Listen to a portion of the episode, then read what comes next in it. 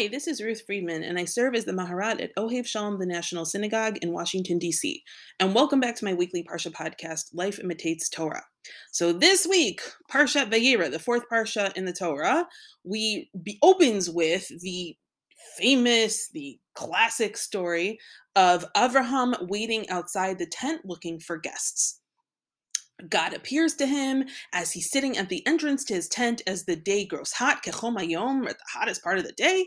And he looks up, and there are three men. And as soon as he sees them, he gets up and he runs to greet them, bows to the ground, and says, You know, my lords, if it please you, please don't, don't pass over me. Come, let me bathe your feet. Let's go relax under a tree. Let me feed you a little bit. Um, it, it, he's so going so out of his way to not only search for guests, but then welcome them in. That, of course, this becomes the paradigm of Hachnasat Orchim, of the mitzvah of welcoming guests, literally sort of bringing them in, bringing guests in. And this is a story that we talk about with children all the time. And we're at Ohev this weekend, we're having a bunch of, you know, justice themed stuff all about welcoming people, taking care of people, etc. Isn't this a beautiful story? Now, it is a beautiful story. It's an amazing thing what Avraham did. But I wanted to consider it today through a slightly critical eye as well. Now, in addition to this being a story that serves as a model for us about how we're supposed to be welcoming to guests, it also in the Jewish community has served as a model of how communities can be welcoming, of how we can a shul or an institution can not only cater to the people who are inside of it, but how the leadership can look out and find creative ways of finding new people to bring in and rushing to them and not waiting for them to come to you. And it, it, it's a beautiful message of how to search past the four doors of your institution, about how to go looking for people in places that that you might not expect them to be and in places where they might not expect to be found. But that this is what outreach this is what hosting this is what building community is really all about.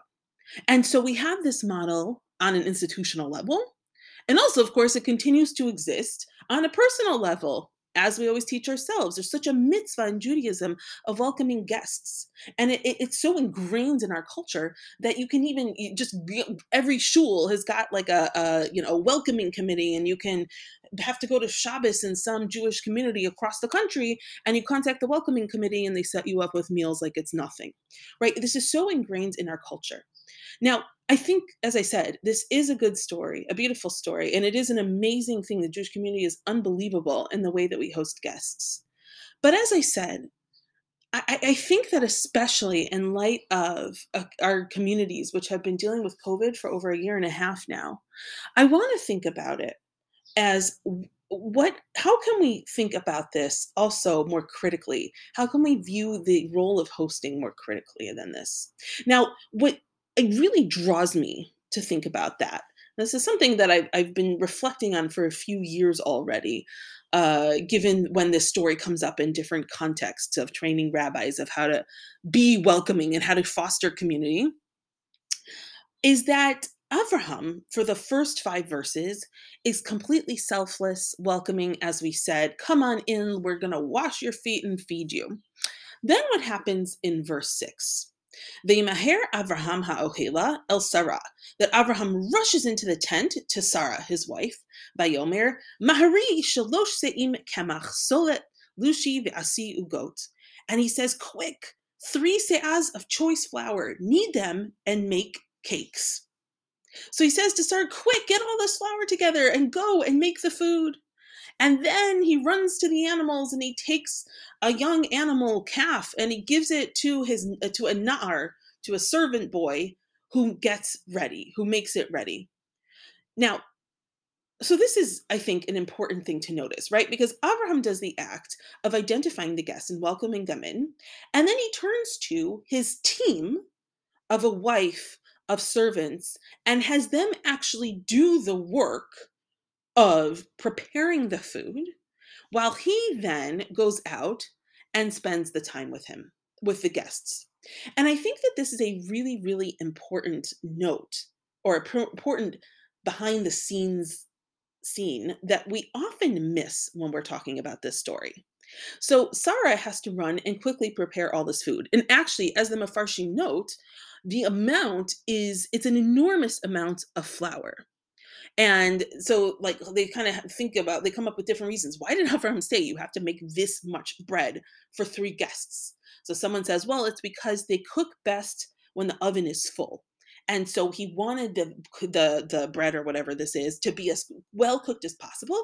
And so he wanted the oven to be full because that's I guess distribute the heat or whatever and that's the best way to do it. The Shadal says, well, no, it couldn't possibly be that they were all intended to be eaten right away. Ella right? But rather that he wanted to make extras so the guests could take them with them on their way to have nourishment for the road. Beautiful ideas once again. Let's maximally take care of our guests. But also, let's now think about this from the behind the scenes perspective.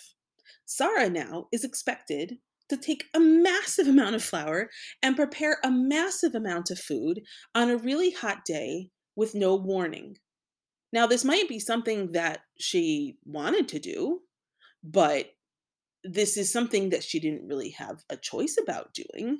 Same way that this Na'ar who was there didn't really have a choice about whatever other work he had to get done that day. He just did it. Now, that itself, I don't think is the criticism, right? I mean, uh, we don't want to assume negative intentions. Perhaps they really enjoyed the work. But I think we still can appreciate that what the point I want to really hone in on today is that Avraham's act of welcoming and of hosting is one in which he identifies the guests, brings them in, and entertains them, but doesn't actually have to do the work of the cooking, of the preparation, of the setup, of the cleaning, etc. Right? He is the host, but he is the host in the capacity of being the entertainer. He is not the host in the capacity of actually doing all the work. He has a support system for doing all of that work. And when I really, you know, really thought about this and really realized this a few years ago, like I said, done different workshops for rabbis um, and things like that over the years of how to make it welcoming. And, and someone was leading a session and talked about how there was a rabbi who not orthodox uh, of a different denomination i forget which and he wanted to get to know his congregants better. So what did he do? He built into his contract that every week the shul was going to pay to have catered food and a hired server in his home so that he could host say i don't know 10 congregants a week for shabbos dinner. And I remember sitting there and almost laughing, just kind of like how Sarah laughs, perhaps sarcastically, when they tell her you're about to have a baby.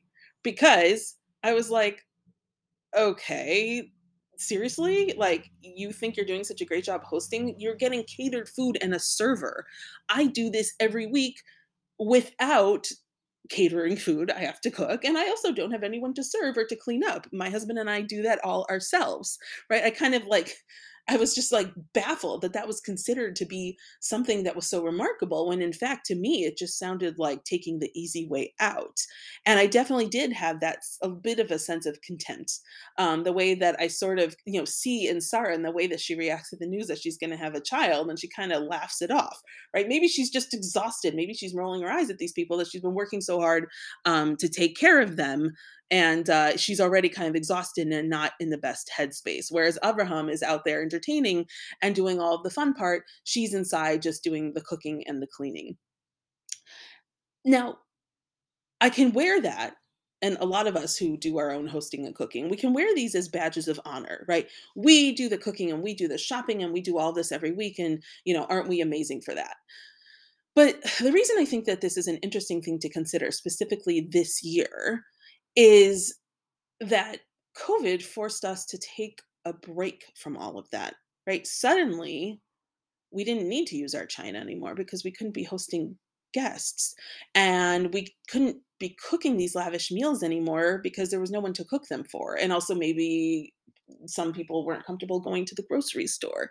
And we took this like huge component of our Jewish lives and just paused it And then what I thought was especially interesting is the way that certainly in, in our particular community, the growth, how many people started buying these Shabbat box dinners from local caterers, right? Where you pay a certain amount of money and they deliver challah and appetizers and meals and desserts, etc. Right? It's like not only did we stop hosting, but we also lost the stamina that we needed to even cook just for our own immediate families, to cook just for ourselves. It was almost like we hit a pause button on something. And once you hit the pause button, you just completely breathe this giant sigh of relief and it totally depletes you. And you can't even do anything remotely related to that anymore. And I had this conversation with so many people of, oh, do we really think we can go back to hosting? Like do i really want to start busting out my china again? Do i really want to spend hours cleaning up? Do i really want to be ignoring screaming my own screaming children while i'm trying to host and get ready and i can't go to school and i can't do any of this because i'm doing all this prep? I think this is something i mean many people have resumed hosting but i think that certainly for some of us the thought of going back to what we were doing before where we really were the avrahams and the saras all at the same time just feels totally exhausting now, I think that I don't like to just read the story with a cynical eye and say, well, Abraham, Abraham had a Sarah. You know, we don't. So let's just dismiss the story. How can we take the positive parts of it and and glean that from there and create a more positive model? And I was thinking about that. Like, I think what where many of us have landed is when we resume getting together, we resume hosting. We want to be the Avrahams without having to be the Sarahs and one legacy I hope from that is that we feel like we can greatly scale down the types of food that we serve. There's nothing wrong with inviting guests over and serving big ziti instead of like a six course meal. There's nothing wrong with inviting people over for Seudah Shlishit and just serving bagels. If all the prep, the Sara work, is so overwhelming that we don't want to do the Avraham work, then I think it means that at the end of the day, the way we've been approaching this entire model of Hachnasat Orchim has been wrong. And I think that if we can all kind of allow ourselves to just retain the Avraham part of hosting, the part in which you actually engage with your guests and spend time with them and, and actually enjoy that time together rather than be running around the kitchen and end up being exhausted like Sarah, then we can actually, I think, get more to the core of what Hachnasat Orchim actually means. Right? It's not feeding guests, it's welcoming guests. It's bringing them into your home, even if maybe we're still just in backyards, and spending time with them.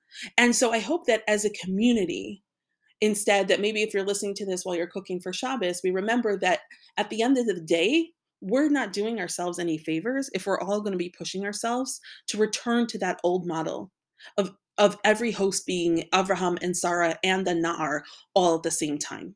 We have to be able to find a communal um, agreement or con- contract informally that we're all going to be okay with just the Avraham model of hosting moving forward, of not really caring about what kind of dishes you serve your food on, not caring about the quality of the food, but really just caring about the fact that we're spending time together. Shabbat Shalom.